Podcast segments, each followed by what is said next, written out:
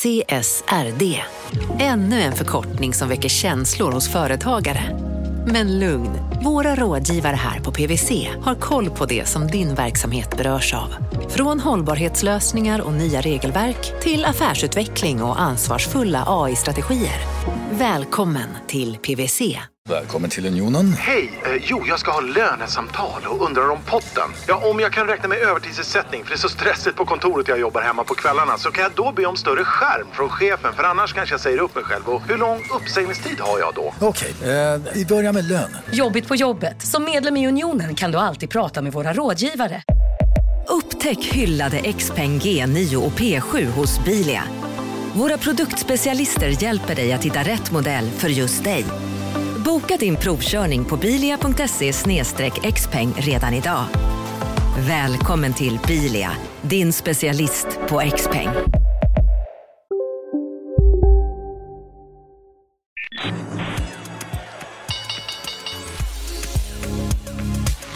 här är Affärsvärlden Magasin med Helene Rådstein.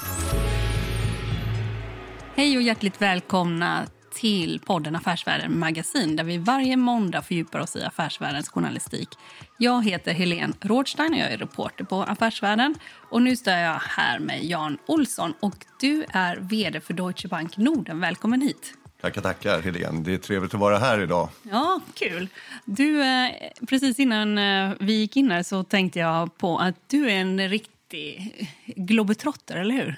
Ja, det kan man säga. Jag har bott i elva länder mm. och sen har jag rest hela mitt liv. Jag har pluggat i England, USA och sen så tog jag studenten i Schweiz. Så det har varit rätt internationellt. Framförallt innan jag var 18 år bodde jag i många länder. Ja, eh, men jag bara tänkte på det innan vi kom hit här, att eh, med den här coronakrisen och sådär. Vi har träffats några gånger tidigare och det känns som du alltid har haft en kabinväska med dig. Ja, det stämmer faktiskt.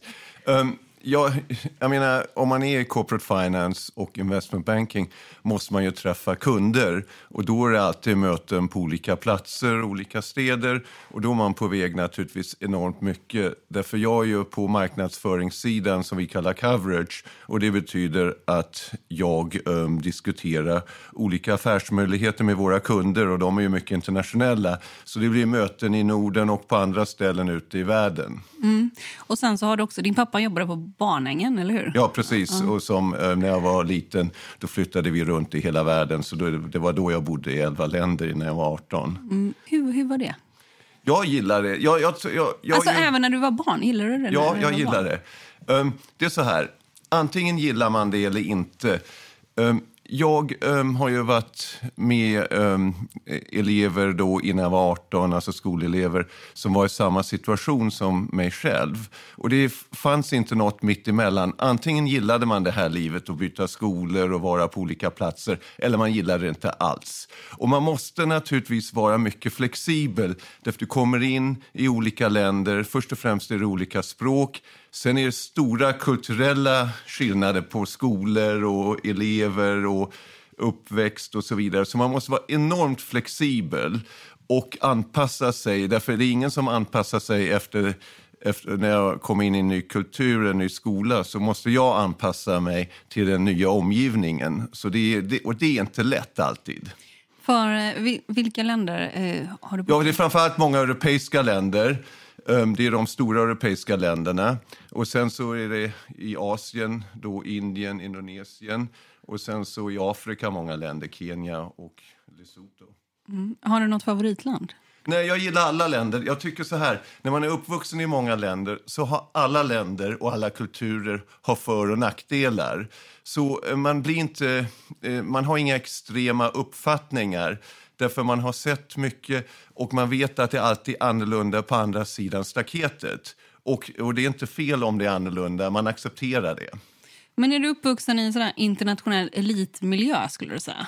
Um, jag, jag vill inte kalla det elit, men naturligtvis har jag gått på många skolor där det är mycket internationella familjer och um, så har jag träffat mycket folk och jag vill inte kalla det elit, men det är naturligtvis varit mycket folk med, eller välutbildade personer som jag träffade under årens lopp, även innan jag var 18 år. Så det var många som du som flyttade runt väldigt Absolut. mycket hela, hela tiden? Ja, du var var inte den, den ensamma nya? Det var liksom. den typen av miljö. Så det var många som var i en liknande situation. Framförallt när jag bodde på ställen som Schweiz och så, som är mycket internationellt. Och där pratar man ju många språk, så det var, alla kunde då tre, fyra språk. Innan vi går vidare till M&A, jag vet inte, folk kanske är ännu mer intresserade av det nu i coronatider, så måste jag bara fråga, din pappa, eh, Barnängen, det var liksom ett helt annat eh, varumärke då Ja, eh, än vad det är nu. Nu är det liksom, eh, tänker jag framförallt schampo, Ja. ga- ganska billigt schampo. Ja. Alltså jag använder det också lite då, då men, men liksom... Ja, jag var ju inte inblandad på den tiden, Nej. jag var mycket liten. Men det var ju Vademekum och den typen av produkter, tandkräm, kosmetik. De var rätt tidigt ute som ett svenskt bolag på den internationella marknaden med den typen av produkter. Mm. Så idag skulle det väl vara, eh, kallas kosmetik kemibolag. Mm, all right. Och din mamma, jobbar hon där också? Eller hon... Nej, ja, inte där, men hon hade andra jobb. Eh, Därför, sen hade mina föräldrar också en egen firma, så hon jobbade där.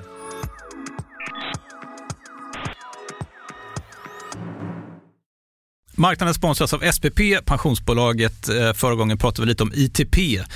Och som en kort repetition så, så var det ju 70-tal. Arbetsmarknadens parter bestämde att alla tjänstemän ska ha en tjänstepension.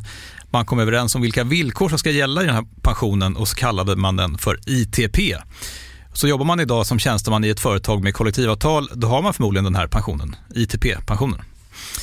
Eh, och det är ju så att man kan påverka eh, den här pensionen, hur den är placerad. Vart femte år så gör nämligen Collectum, som de heter, en enorm upphandling där olika pensionsbolag kan ansöka om att få förvalta eh, de här pensionerna. Och SPP är ett av bolagen som valdes ut i den senaste upphandlingen.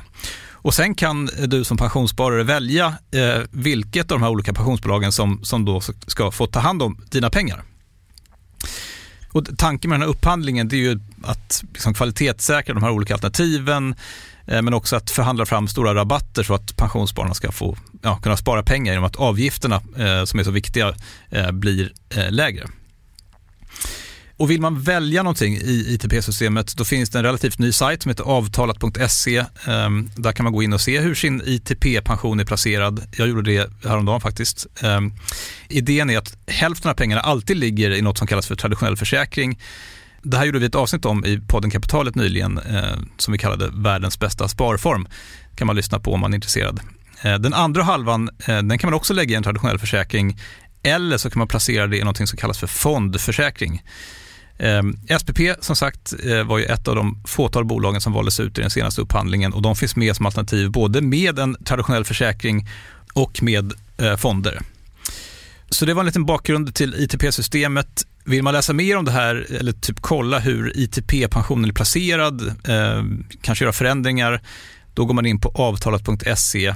Eh, men tack säger jag till SPP som vill göra oss människor mer medvetna om hur enormt viktig pensionen är för oss som en framtida lön, men också som en positiv kraft i samhället. Eh, och förstås för att ni möjliggör eh, den här podden Marknaden. Jag sommarjobbade faktiskt 87 på Deutsche Bank och um, i Frankfurt. Jag kom från USA. Jag pluggade i USA på Wharton. Och då kom jag till um, Frankfurt, hade sommarjobb, så här internship.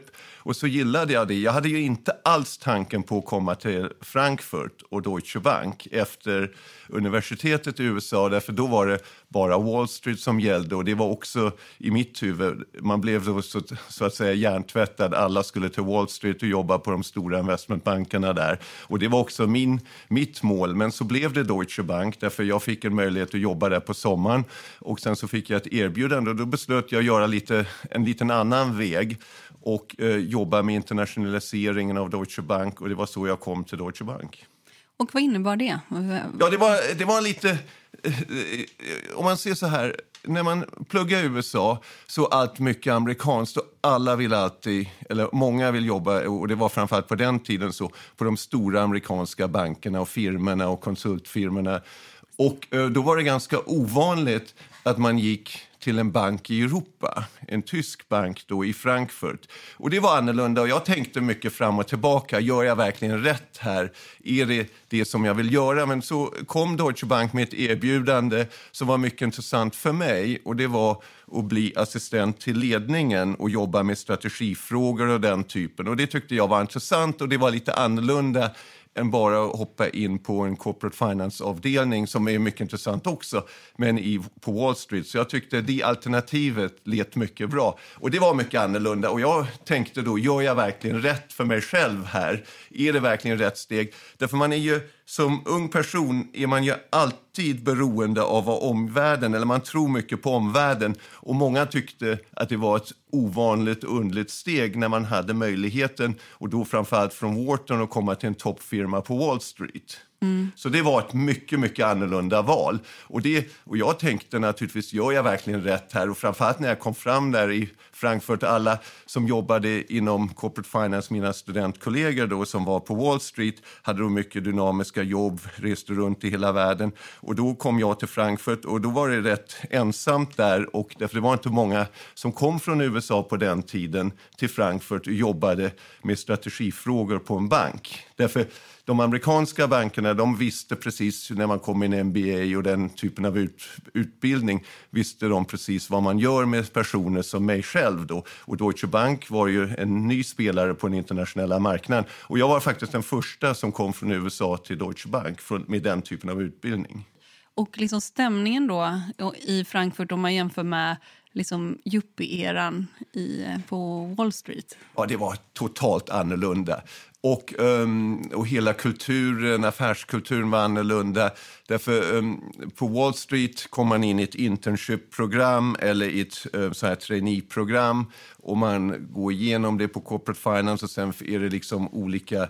Ganska, uh, ganska givna steg. Ja, givna steg. Och på mm. Deutsche Bank på den tiden var det inte så givna steg. Man fick utveckla sig själv. Och då tänkte jag, har jag verkligen gjort rätt här? Men jag mm. tycker, tyckte det var mycket intressant. Och sen så kom ju öppningen av Tyskland 89, alltså Östtyskland integrerades och um, det blev ju ett land. Och så när muren föll var det enormt intressant också att jobba i Tyskland, för då var jag med på hela den utvecklingen. Och som assistent till affärsledningen på Deutsche Bank då var jag ju med och såg den här utvecklingen mycket nära när Deutsche Bank plötsligt expanderade in i Leipzig, Berlin och alla de här städerna i östen.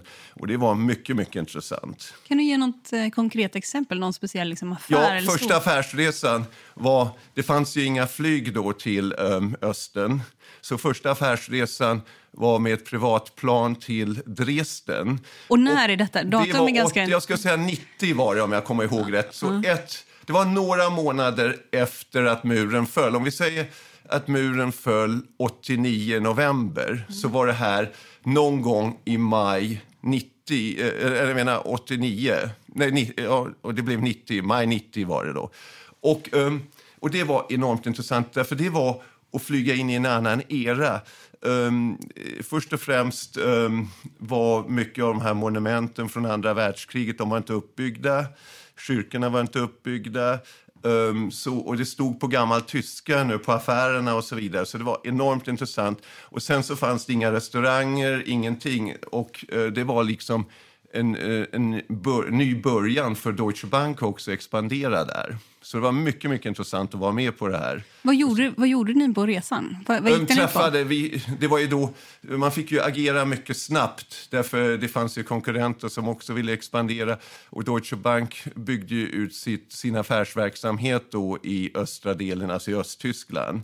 Och, um, och då var vi med och utvecklade strategin och um, hur det skulle gå till och öppna filialer och den typen av frågor kom ju upp. Och det var att träffa då myndigheter och politiker och hur det skulle gå till. Det var helt, ett helt nybygge, det fanns ingenting där. Mm. Och det fanns inga firmer, inga restauranger, inga hotell förutom de gamla DDR-hotellen och så vidare. Så det var, en, det var en upplevelse att vara där. Det var inte så att jag var där hela tiden, det var några gånger. Men det var mycket intressant i alla fall att vara med.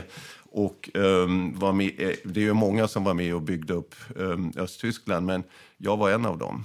som var med i ett team i alla fall, på affärssidan. Och, och vad hände då sen? Vad innebar det att man byggde upp? Vad hände? Ja, Hur- det alltså- som var mycket intressant var, det var ju både, Eh, både på affärssidan var det ju mycket positiva signaler. Därför det här var ju något, eh, alltså ett delat Tyskland var ju inte framtiden. Och plötsligt när man kunde förena det hela var det naturligtvis många politiska tankar som kom in med affärstankarna. Och Deutsche Bank då, som största tyska banken ville ju expandera där snabbt och ta affärsmarknadsandelar. Och det var ju normalt. På det, och jag tycker det var ett mycket bra steg. Så Deutsche etablerade sig då i östra delen av Tyskland, framförallt Berlin då och de större städerna. Och, ehm, och, och så byggde man då relationer med det som var gamla DDR.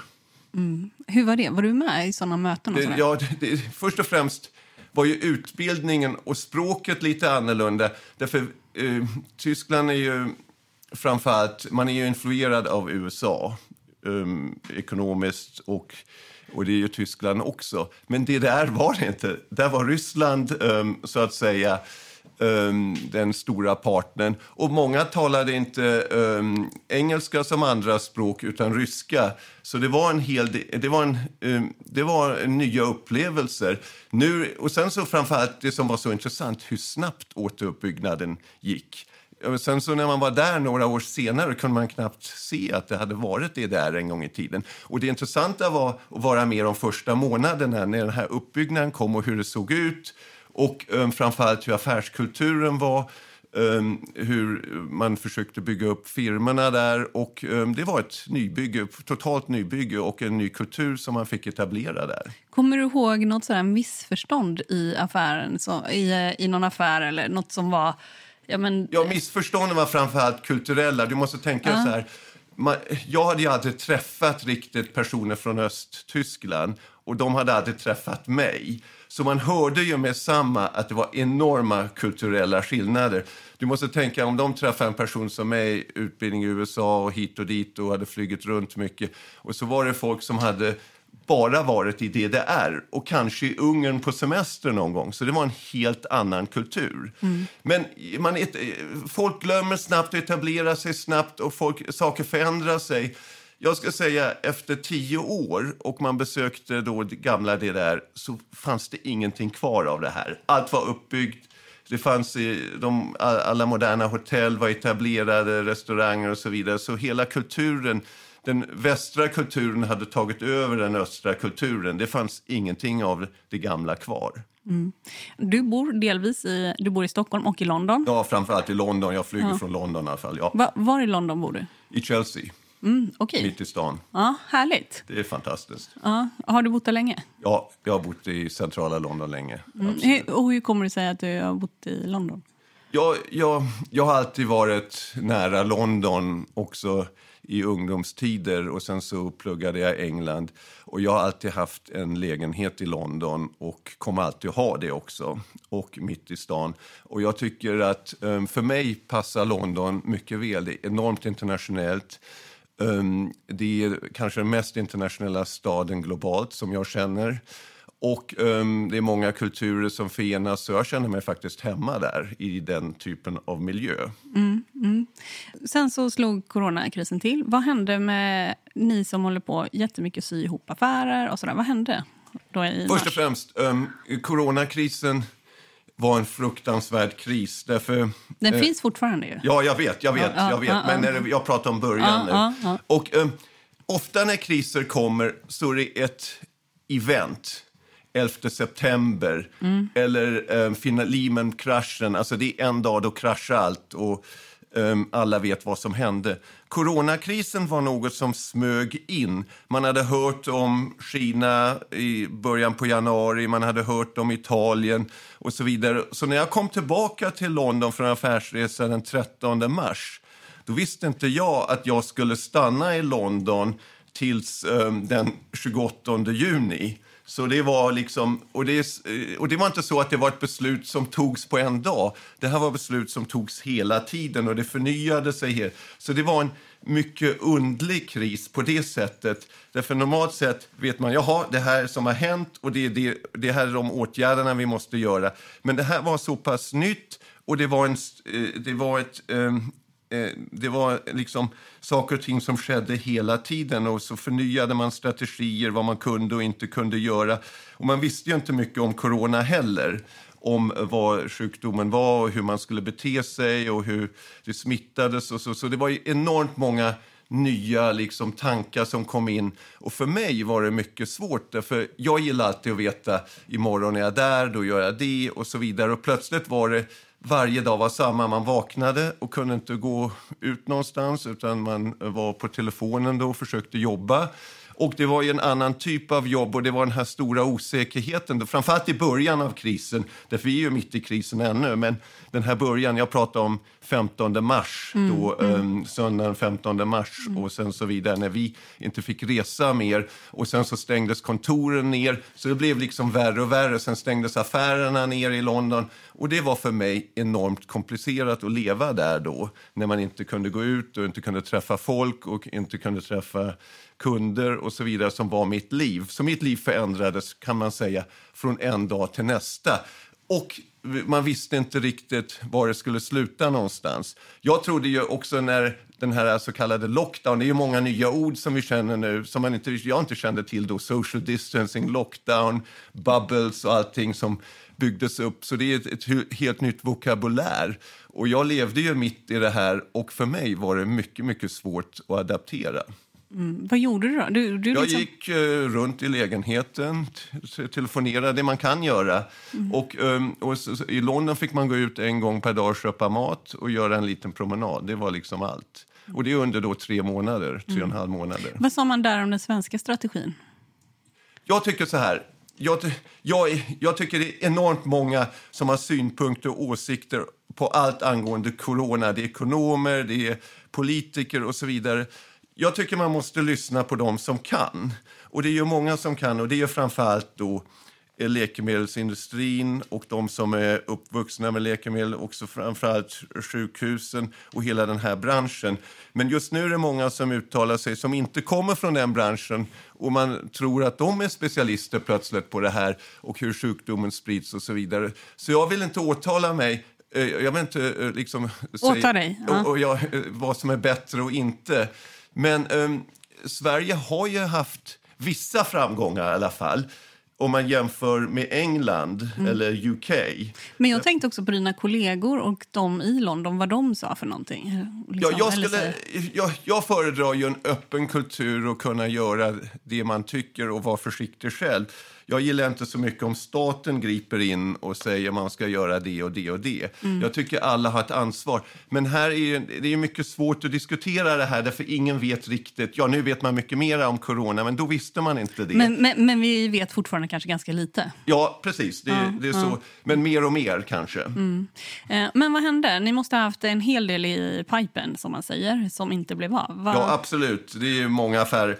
Som, eh, det är så här, jag skulle säga, om du tar investment banking, så um, om man tar från 15 mars, det första som hände var att många ma transaktioner alltså mergers and acquisitions transaktioner, blev inte av just då. Processer stoppades, man kunde inte få um, transaktionerna på plats. Det var en sak. Så ma volymerna har gått ner enormt under corona. Men om man är en stor investmentbank finns det ju andra saker som kanske är positiva då. Det var ju då framförallt finansieringsvolymerna gick ju upp otroligt mycket.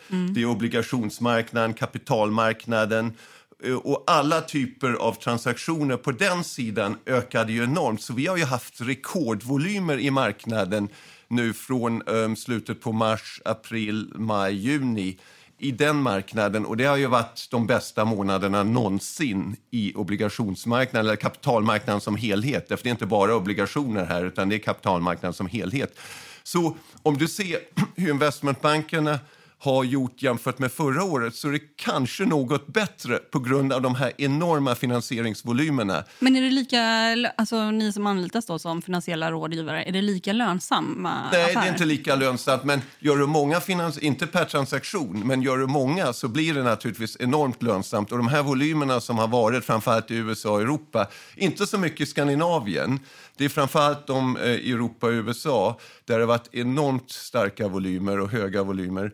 Um, så, och den typen av volymer ser man ju och den kan um, vara mycket positiv för bankerna, har varit mycket positiv. För om man då ska förklara hur det hänger ihop, varför man får så mycket att göra eh, på kapitalmarknadsfrågor eller inom kapitalmarknadsfrågor. Va, va, varför är det så? När Därför, eh, det första, när det kommer en kris, vad gör man först? Man försöker säkra likviditet. Mm. Så um, då finns det olika möjligheter, naturligtvis banklån. Um, men um, många av de här banklånen är naturligtvis redan utgivna till bolagen. Och Då måste man tänka på nya finansieringskällor och då kommer kapitalmarknaden mycket snabbt in i systemet och då tänker man, eller bolagen tänker att det är kanske en möjlighet att refinansiera sig. Och det är därför de gjorde det. Det var framförallt för att skapa likviditet. Mm, som man behövde i Ja, i precis, som man behövde. Ja. Eller behövde, eller man ville säkra alla för framtiden, därför ingen visste ju vad det här med corona skulle gå och hur länge det skulle ta. Så hade man möjligheten att säkra likviditet genom till exempel en kapitalmarknadstransaktion som en obligation, mm. så gjorde många det. Mm. Och så säkrade man större volymer på det sättet. Mm, kan du säga någon speciell eh, transaktion där som eh, du har varit involverad i? Nej, jag vill inte tala om speciella, därför bolagen gillar det inte. Men det är ju många nordiska... Skit i det! Förlåt?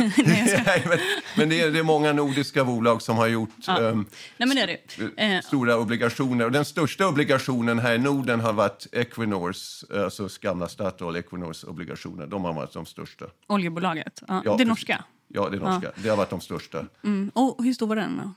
Om jag minns rätt, det var två den första var ungefär 5 miljarder dollar kanske, så det är stora volymer. Ja. Eh, men hur har det... Det måste vara dyrare att re, refinansiera sig nu än innan krisen? Ja, det har det varit. Och så den stora frågan som ett, en för, eh, alltså företagsledningen måste ta är om man refinansierar sig nu och till vilket pris. Och um, priset, alltså räntorna är ju högre än innan krisen. Mycket högre väl? Ja, de, de har gått ner nu igen. Men det, om du går tillbaka till mars månad, mars-april, då var de definitivt högre. Och sen så utvecklade sig ju marknaden också under krisen. De bolagen som först var ute, det var de stora internationella bolagen med hög rating. Och sen så um, gick man ju ner på ratingkurvan och sen så var det andra typer av bolag som kunde gå in i marknaden och nu har vi ju till och med high yield-finansieringar. Så nu skulle man kunna tänka sig också um, utköp på börsen som man kan finansiera. Jag säger inte att det kommer hända nu, stora volymer, men det, det har, marknaden har uh, utvecklat sig enormt sedan den 15 mars igen. Så den är rätt likvid. Om vi då tar utköp på från börsen. Det är ju nästan något som man pratar om ganska ofta. Kommer vi få se fler utköp från börsen? Kommer vi få se fler utköp från börsen? Och eh, ja, kommer det? Ja, min mening är så här. Eh, det är mycket intressant att diskutera utköp från börsen med kunder. Men om man tittar på marknaden som helhet är det ju mycket få transaktioner, den typen av transaktioner som verkligen inträffar, också i Skandinavien. Det finns då och då transaktioner och utköp, men det är inte många. Och varför? Därför det är så enormt många ägare i de här börsbolagen så det finns stora styrelser, stora ägarstrukturer och alla måste vara med på det här. Och det är alltid någon som inte är med på det och det kan liksom um, göra att affären inte går igenom. Men naturligtvis, jag tror att det kommer bli mera uppköp igen i framtiden. I, utköp menar du? Ja, utköp, ja. ja. Uppköp, utköp, ja. ja. ja. Du tror det? Ja, det tror jag absolut. Inom vilken sektor? Här har vi Alla lite... sektorer. Du vet, många av de här bolagen, är framförallt private equity, så är ju mycket flexibla. Och de tittar ju på alla branscher. Och sen mm. så beror det lite på vilket private equity-bolag, därför de har ju olika, speci olika specialsektorer som de tittar på. Och, ehm, men ehm, det är också en värderingsfråga en finansieringsfråga, så det är många frågor som kommer upp här. Men jag tror att uppköp och utköp från börsen, det är något som kommer fortsätta i framtiden. Och um, jag tror att volymerna kommer öka igen. Det har inte varit många, men jag tror att det kommer öka igen när mar marknaden lugnar ner sig. Och vi ser också att volatiliteten i marknaden, VIX-indexet, har ju gått ner enormt igen. Och, um, och det är positivt för både finansieringsmarknaden och för aktiemarknaden, för då etableras en värdering som kanske är mer normaliserad i längden. De mandat ni hade då i våras när coronakrisen blev ett faktum. Har man sett några av de affärerna komma till skott nu eller har inriktningen liksom ändrats? Um, jag, jag, tror så här, um, de mandaten som man hade innan krisen de kommer ju tillbaka igen efter krisen. Kanske inte idag, men kanske i höst. Och, ehm, och just nu ser vi ju faktiskt en hel del stora transaktioner. Förra veckan såg vi en på 20 miljarder dollar när Softbank, japanska Softbank sålde ut en del av T-Mobile. Det var på 20 miljarder dollar. Så det är stora transaktioner i marknaden. Sen har vi sett utköp av ehm, bolag eller uppköp av bolag i Spanien på TMT, alltså telekomsidan. sidan det var ett bolag som köptes ut där från börsen genom KKR, så det, det finns alltså absolut. Private equity-jätten. Ja. ja. Och det är framförallt de som... De, många av dem hade ju ganska välfyllda kassor och sådär innan krisen slog till. Ja, Eller hur? Absolut. Ja. Så, där, så där väntar man och de sig... är välfyllda nu också. Och det, är, det är ju många som har ta, eller tar in pengar nu under årets lopp också. Så det är, jag tror att um, kassorna, om du tar private equity, om du vill ha en siffra, så tror jag att de har 1,5 biljoner dollar i kassorna om du tar private equity-industrin. Så det finns välfyllda kassor och de kommer användas här i framtiden. Och jag tror ju på den marknaden enormt, för private equity bidrar ju enormt mycket till, att, um, till konkurrenskraften i marknaden och förbättra bolagen och så vidare. Mm, nej, förbättrar de bolagen, tycker du? Ja, jag tycker det. Ja. Och um, sen så... Um, Om detta, att vi är, det är ju ett tema, det, det är ju inte alla som tycker det. Nej, men alla tycker alltid det ena och andra, så man kan ju diskutera allt och mm. det finns alltid kritiker. Men man måste säga att om man, om man säger att private equity-industrin började på mitten av 80-talet, alltså den moderna private equity-industrin, måste man säga att det har varit enormt framgångsrik, en enormt framgångsrik bransch. Mm. Och eh, det etabler, har etablerat sig enormt många private equity-bolag. Det har gjorts många mycket framgångsrika transaktioner. Och om man köper ett bolag för X och säljer det för 3X, då har det varit en framgångsrik struktur. Ja, ja, ja vid, vid försäljningen. Men sen ja. ibland så har det ju varit att... Man Men det är, ju, det är ju alltid så också om en icke-private equity, ett icke-private equity-bolag säljs så finns det både positiva och negativa åsikter om det. Så jag tror inte man kan säga att en bransch inte lyckas på det sättet. Det finns alltid förbättringsmöjligheter i alla branscher. Men då om man tänker, nu har flera eh, bolag refinansierat sig. Det i sig liksom skapar en viss form av psykologi. Alltså att man är mer redo för att göra... Absolut. Jag tror många bolag är redo att göra affärer. Och, um, och jag tror... Det viktiga är... Enligt min mening börjar allt alltid i USA. Mm. Alla idéer och så. Och eh, de är ju enormt flexibla, kreativa, ser affärsmöjligheterna. Och det har vi också sett nu under krisen att de ehm, eh, jobbar på många, många affärer och eh, vi ser det inom TMT-branschen framförallt och softwarebranschen. Det har varit enormt många affärer nu under covid-tiden och många av de här bolagen har ju gått mycket bra. Så det här kommer ju fortsätta och det kommer ju komma in i Europa också, den typen av affärer. Därför när man ser vad som händer i USA så kommer de här bolagen också in i Europa och gör samma affärer, eller europeiska affärer som gör den typen av affärer. Så jag tror mycket på det. Mm. Och vad tror du nu? Vad, vad, har ni i er pipeline nu? Liksom? Jag kan inte uh, diskutera precis vad vi har i pipelinen. Bolag för bolag tar vi. Men som, om du ser så här, eh, det är ju, vi tittar på sektorer. Och de sektorerna som går bra just nu det är ju då framförallt telekom, media och teknologifirmorna. Det är då um, alla bolag som har att göra med sjukvård, och, så den typen går ju mycket bra. Och det här kommer sen så eh, expandera in i andra sektorer också. Men just nu under covid-tiden har vi sett eh, bolag som har en högre värdering inne i techbranschen än innan covid-19 började. Så det är ju helt otroligt också. Mm, just det. Och, eh, och det ser man väl också, de trenderna, det ser man ju också i Skandinavien får man ju säga. Absolut. Om man tar Telia, vad som helst. Ja, ta Spotify, vilken ja. framgångssaga också nu under covid-19.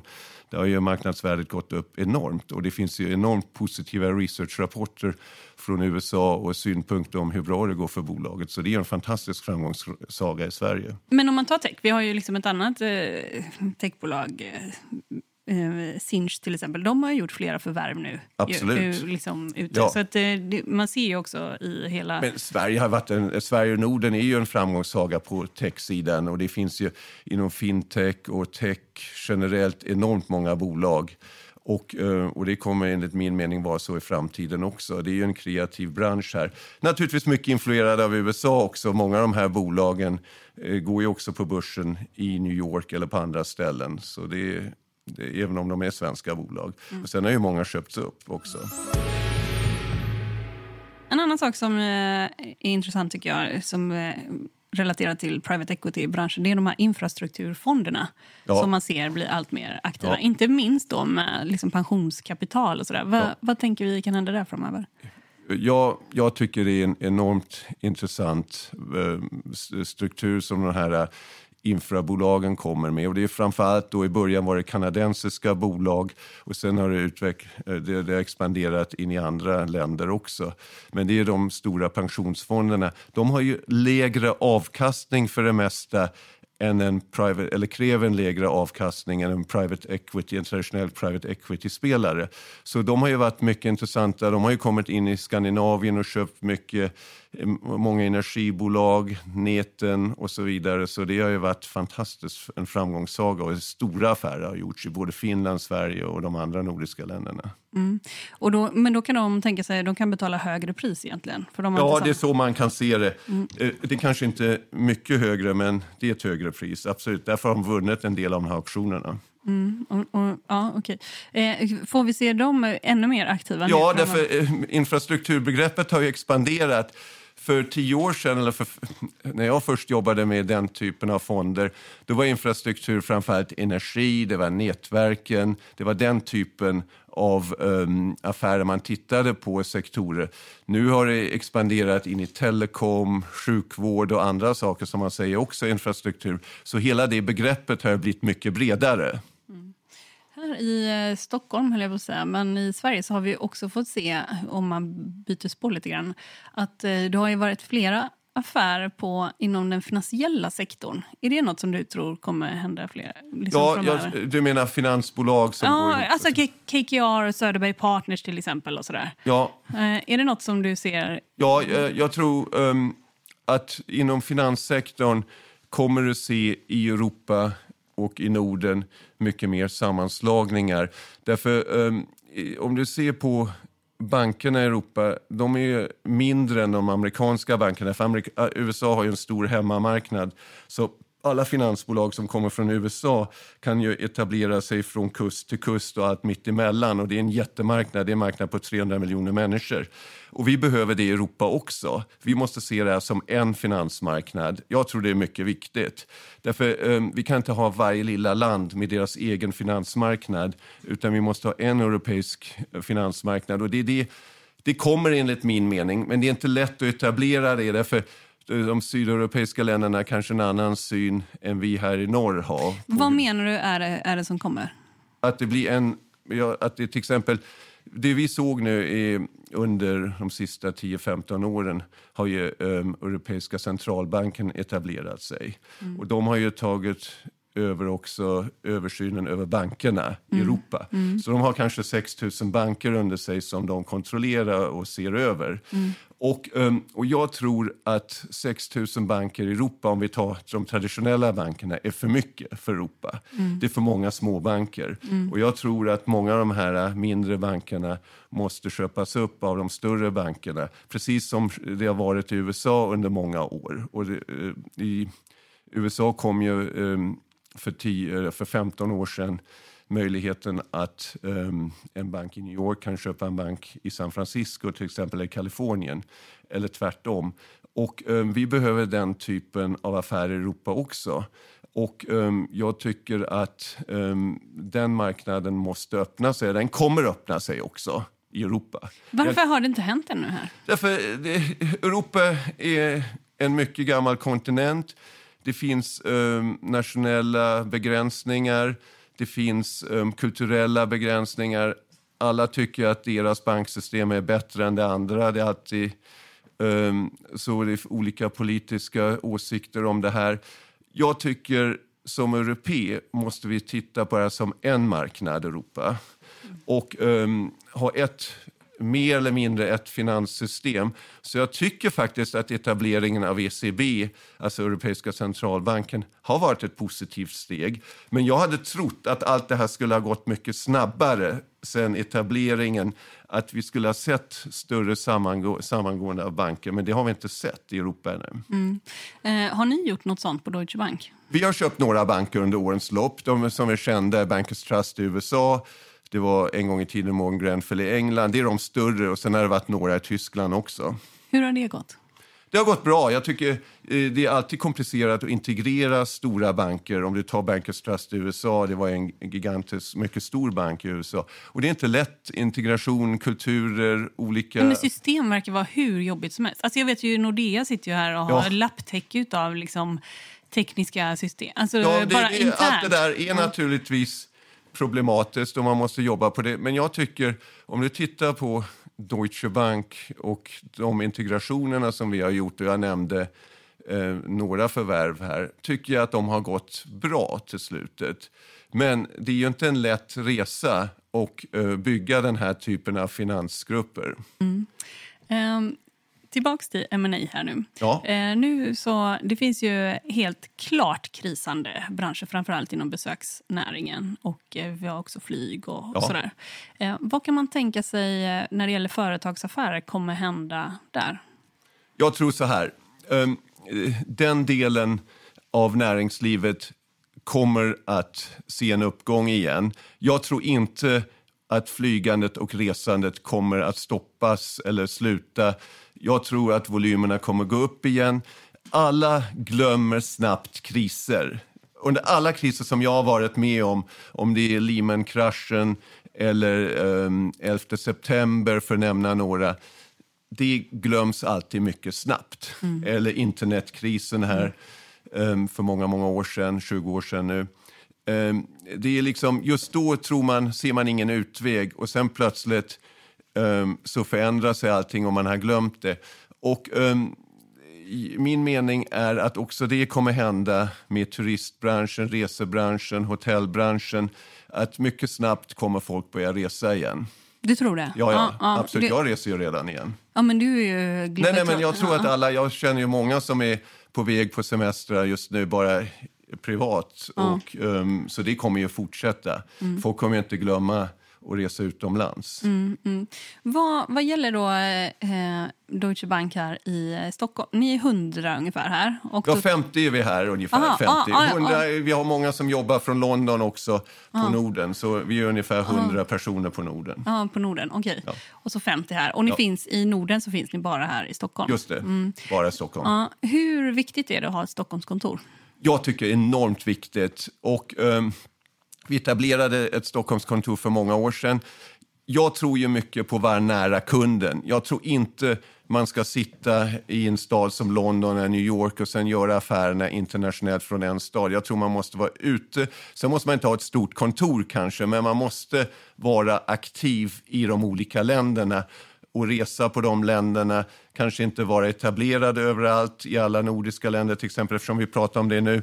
Men jag tror det är enormt viktigt att ha en, liksom för, eh, alltså ett kontor i Norden och det har vi bestämt oss för Stockholm. Och jag tycker det har också blivit att vi har fått en mycket närmare kontakt med våra kunder genom att ha det kontoret. Man är med då i affärslivet, i kulturella livet, se kunderna på olika tillställningar och så vidare. Så det tror jag är enormt viktigt. Mm. Och jag tror under covid-19 har man ju tappat lite av den kontakten och det är inte bara de utländska bankerna men det är också um, finansbolagen här där man inte kunnat se kunderna och det tycker jag är mycket negativt. Jag tror det är enormt viktigt att träffas. Mm.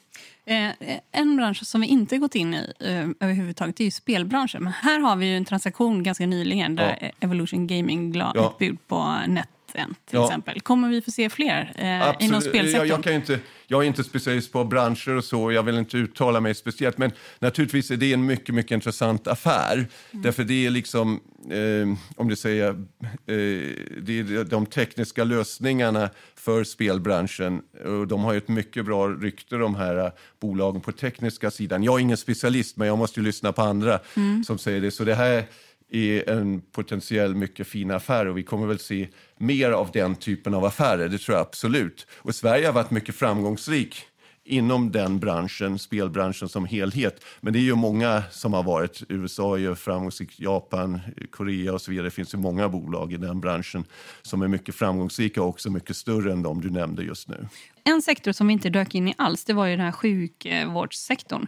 Och här så såg vi ju före corona så var det till exempel Capio. Det var en fransk aktör som eh, köpte Ja, Capio. absolut, Och ja. sen i Finland, vad var det? CVC köpte någon liknande motsvarighet. ja precis, precis.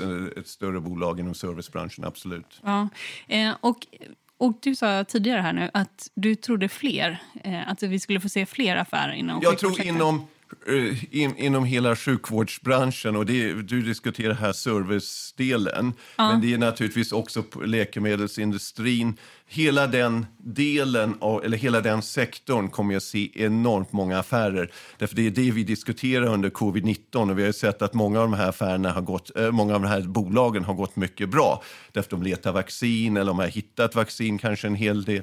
Jag, jag kan inte uttala mig precis var de står alla de här bolagen men det har ju varit många uppgångar på börsen av en del bolag som tror att de är på rätt väg och hitta en medic- eh, ett vaccin mot covid-19 till exempel. Jag diskuterar det just nu, men det finns ju många andra bolag som sysslar inom andra sektorer inom läkemedelsindustrin och jag tror på alla dem att de kommer ha en uppgång efter covid-19 och en del har haft det under covid-19 också eftersom det är sån, man tittar så mycket på den branschen just nu och kommer göra det i framtiden också på grund av det här.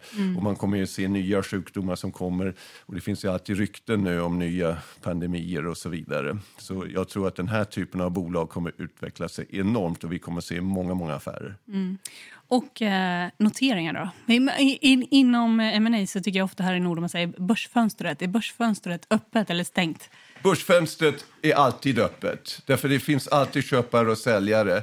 I hela, under hela min karriär och hundratals år innan dess har börsen alltid varit öppen. Och den kommer alltid vara öppen. Det är alltid en intressant marknad.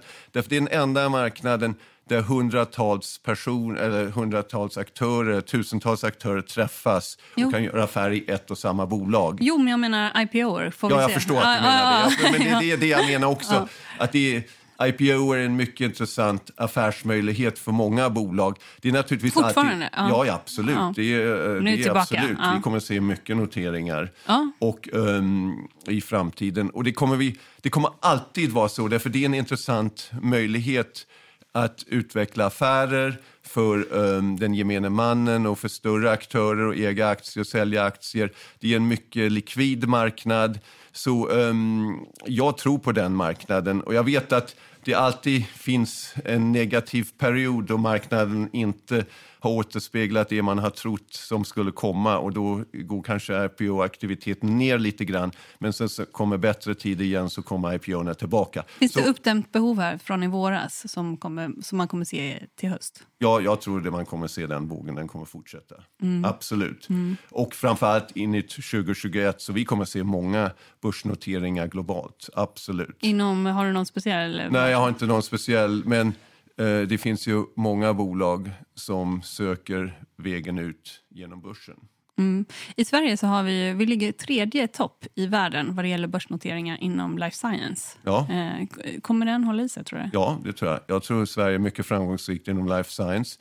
Sen så är ju inte alla bolag eh, framgångsrika inom life science därför det är en mycket volatil bransch. Och det Mycket binära bolag. Ja, precis. Det är mycket binära bolag. Men man kan ju säga att den nordiska börsen och svenska börsen är mycket likvid och mycket aktiv och det kommer den fortsätta att vara. Jag tror att ehm, om man ser på statistiken är naturligtvis de amerikanska börserna, det finns ju många där, ännu mer aktiva därför där söker ju alla sig till börsen så snabbt som möjligt. Och här är det nästan så. Eh, inom, eh, vad det gäller, som, som rådgivare inom M&A så pratar man ofta om dual track. Eh, Ja. Att man har, Ja. antingen ska man sälja till en... M&A ja, eller börsen. Ja. eller börsen, ja. Precis. Man säljer till företag eller så noterar man sig när man gör en exit. kan man säga.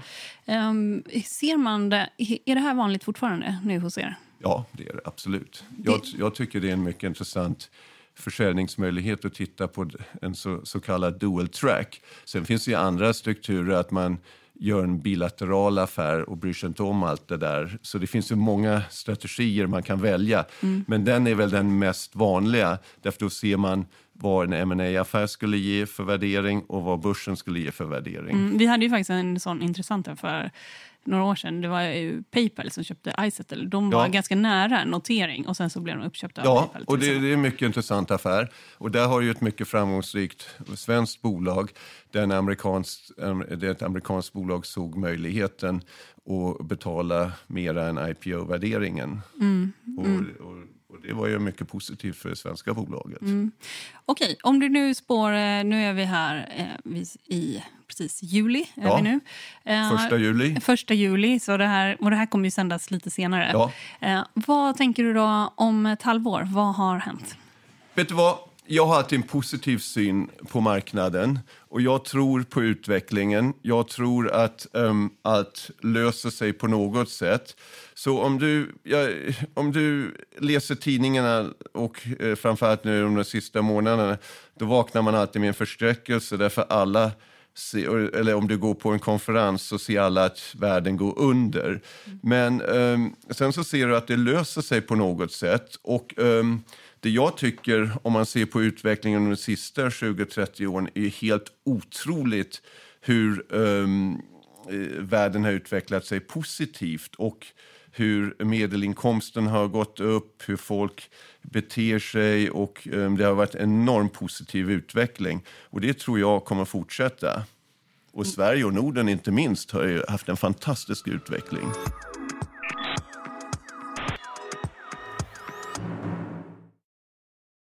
Eh, marknaden sponsras av Karla. Eh, vi pratar ju en hel del om bilar här på kontoret. Eh, Karla har ju skapat, skulle jag säga, det som är standarden för hur man idag köper och säljer bilar på nätet. Kort bakgrund bara. Karla säljer och leasar begagnade elbilar och laddhybrider på karla.se. Alltså en helt digital upplevelse. Och man har gjort det här med ett nästan maniskt fokus på vad en bilköpare faktiskt behöver. Jag gjorde ju en intervju med en av grundarna, Patrik Illerstig, i marknaden här eh, ganska nyligen, eh, daterad 25 mars, om man vill lyssna på den. Eh, men där berättar han hur de kom in i det här lite från vänster för att försöka uppfinna hela den här liksom bilköpupplevelsen från början. Och de har idag, vilket är rätt otroligt, 4,8 i betyg eh, på Trustpilot. Jag, jag har sett många företagssidor på Trustpilot, men det här är nog bland eh, det bästa jag någonsin sett eh, faktiskt. Man kan sälja bilen till Karla också. Eh, då går man in på karla.se, delar lite info om bilen, sen får man en gratis värdering och ett bud. De hämtar bilen helt gratis i hela Sverige och så har man pengarna på kontot i samma stund som de hämtar bilen. Det är grymt. Eh, så ska du köpa en ny bil eller sälja din gamla, eller båda delar för den delen, gå in på karla.se och eh, kolla. Alltså karla.se och Karla stavas med C. Tack så mycket till Karla. Om man tänker att man är nyexad ekonom någonstans ifrån, vad ska man eh, rikta in sig på nu tror du? Jag tror man ska framför allt lyssna på sig själv och inte på andra. Det är det första rådet jag skulle ge. Stäng av nu då. Ja. Mm, nej, men det, det är viktigt att man tänker på sig själv och framförallt, vad är man bra på? Vad gillar man? Vad är en affinitet som man har? Vad, vad ser man vad ser man sig själv om några år? Och tyvärr, om man går tillbaka också till min studenttid så lyssnar man alltid på omgivningen. Och där finns det så många rådgivare. Det finns alltid någon grupp som vill säga det ena och det andra. Man måste göra det och det och det. Och det är ofta fel. Därför individerna runt en själv kan inte bestämma för individen och individen måste bestämma själv den vägen som den individen intar. Så det första rådet är lyssna på dig själv och lyssna på dina styrkor och lyssna det som du vill göra och inte de andra vill göra åt dig. Mm. Får jag bara fråga en sista fråga? Ja. Du har ju nu du har bott i massa länder och reser hela tiden och sådär. När eh, det öppnar upp sig igen, kan du ge något litet tips eh, som är lite långt borta, vad man ska åka och besöka? Det beror på vad man gillar och tycker om. Den ena gillar ju mera eh, vintern, den andra sommaren. Men um, om um, jag skulle säga ett land, då skulle jag säga Bhutan. Ja, varför? Kulturellt är det annorlunda. Jag har ju bott i Indien um, under ett tag i alla fall. Och, Va, var i Indien? I Delhi. Ja. Och, um, Gud, där har jag varit. Det är ju, det är ju väldigt slamrigt. Och... Ja, ja, det, det, ja. Det, det, det, är många kulturer som kommer ihop där. Ja. Och, men du, du nämnde om du frågar vilket land ska man åka till, då tänkte jag på ett land som är lite annorlunda. Mm. Och um, Bhutan faller i den kategorin. Mm. Som, um, där uh, man går tillbaka lite grann i kulturen och man ser mycket och det är en annan miljö. Eh, säg, eh, liksom, säg något mer om, om eh, man kan, vad, är det, vad, vad kan man göra där? Eh, man kan vandra, man kan besöka olika um, religiösa um, liksom platser. Det finns ju mycket att göra på det sättet. Men det är inte så här, um, det, det, är ju motsatsen till en skid eller en badsemester kan man säga. Det är min kulturell semester. Så jag gillar ju att göra den typen av semestrar också. Alltså det ser fantastiskt ut. Jag ja. googlar här nu medan vi mm. pratar. De här, har du varit på de här klipporna eller? Alltså de här... Nej, inte de just där Nej. har jag inte varit på. Men, och sen så, men eh, det är ett land jag skulle besöka. Ett annat är naturligtvis um, en del länder i Afrika mycket intressanta. Jag har ju bott i Lesotho som är mycket intressant också. Oh ja, och Masero, ja. huvudstaden. Ja. Um, det är lite annorlunda där också. Och, säg, något som är kul man kan göra där. Du kan, det ser ju ut lite grann som Schweiz. Det är mycket berg där, du kan åka skidor där. Mm. Alltså det är inte, jag, har, du, har, har, har, du åkt skidor? Nej, jag har inte varit, åkt mm. skidor, men jag har varit i skidområdena. Jag har varit där. Och, um, men det är ju ingen skidsemester jag rekommenderar där. Det är mera kulturen och se hur det ser ut. Det, det ligger liksom som en liten en enklav i Sydafrika. Ja, precis. Det är, en, en det bit in i landet. Det, det, det, är omringat av Sydafrika. Ja, ja. Hur, kommer, hur kommer det sig att det är det? Det, det är historiska skäl. Det var inte inne i Sydafrika. så Det, har varit, det, varit, det är ett kungarike, så uh, the Kingdom of Lesotho. Ja, men okej. Okay. Bhutan och Lesotho. Ja. ja. Jag säger tack till dig, Jan Olsson, som är vd för den nordiska delen på Deutsche Bank. Tack för att du var med i podden Affärsvärlden Magasin. Helene, tack så hemskt mycket. Det tack. var mycket intressant. Tack. tack. Du har lyssnat på podden Affärsvärlden Magasin som utkommer varje vecka. Jag heter Helene Rothstein och mer fördjupande journalistik om näringslivet och om börsen det hittar du i magasinet Affärsvärlden och på sajten affärsvärlden.se. Och podden den är tillbaka om en vecka. Håll ut!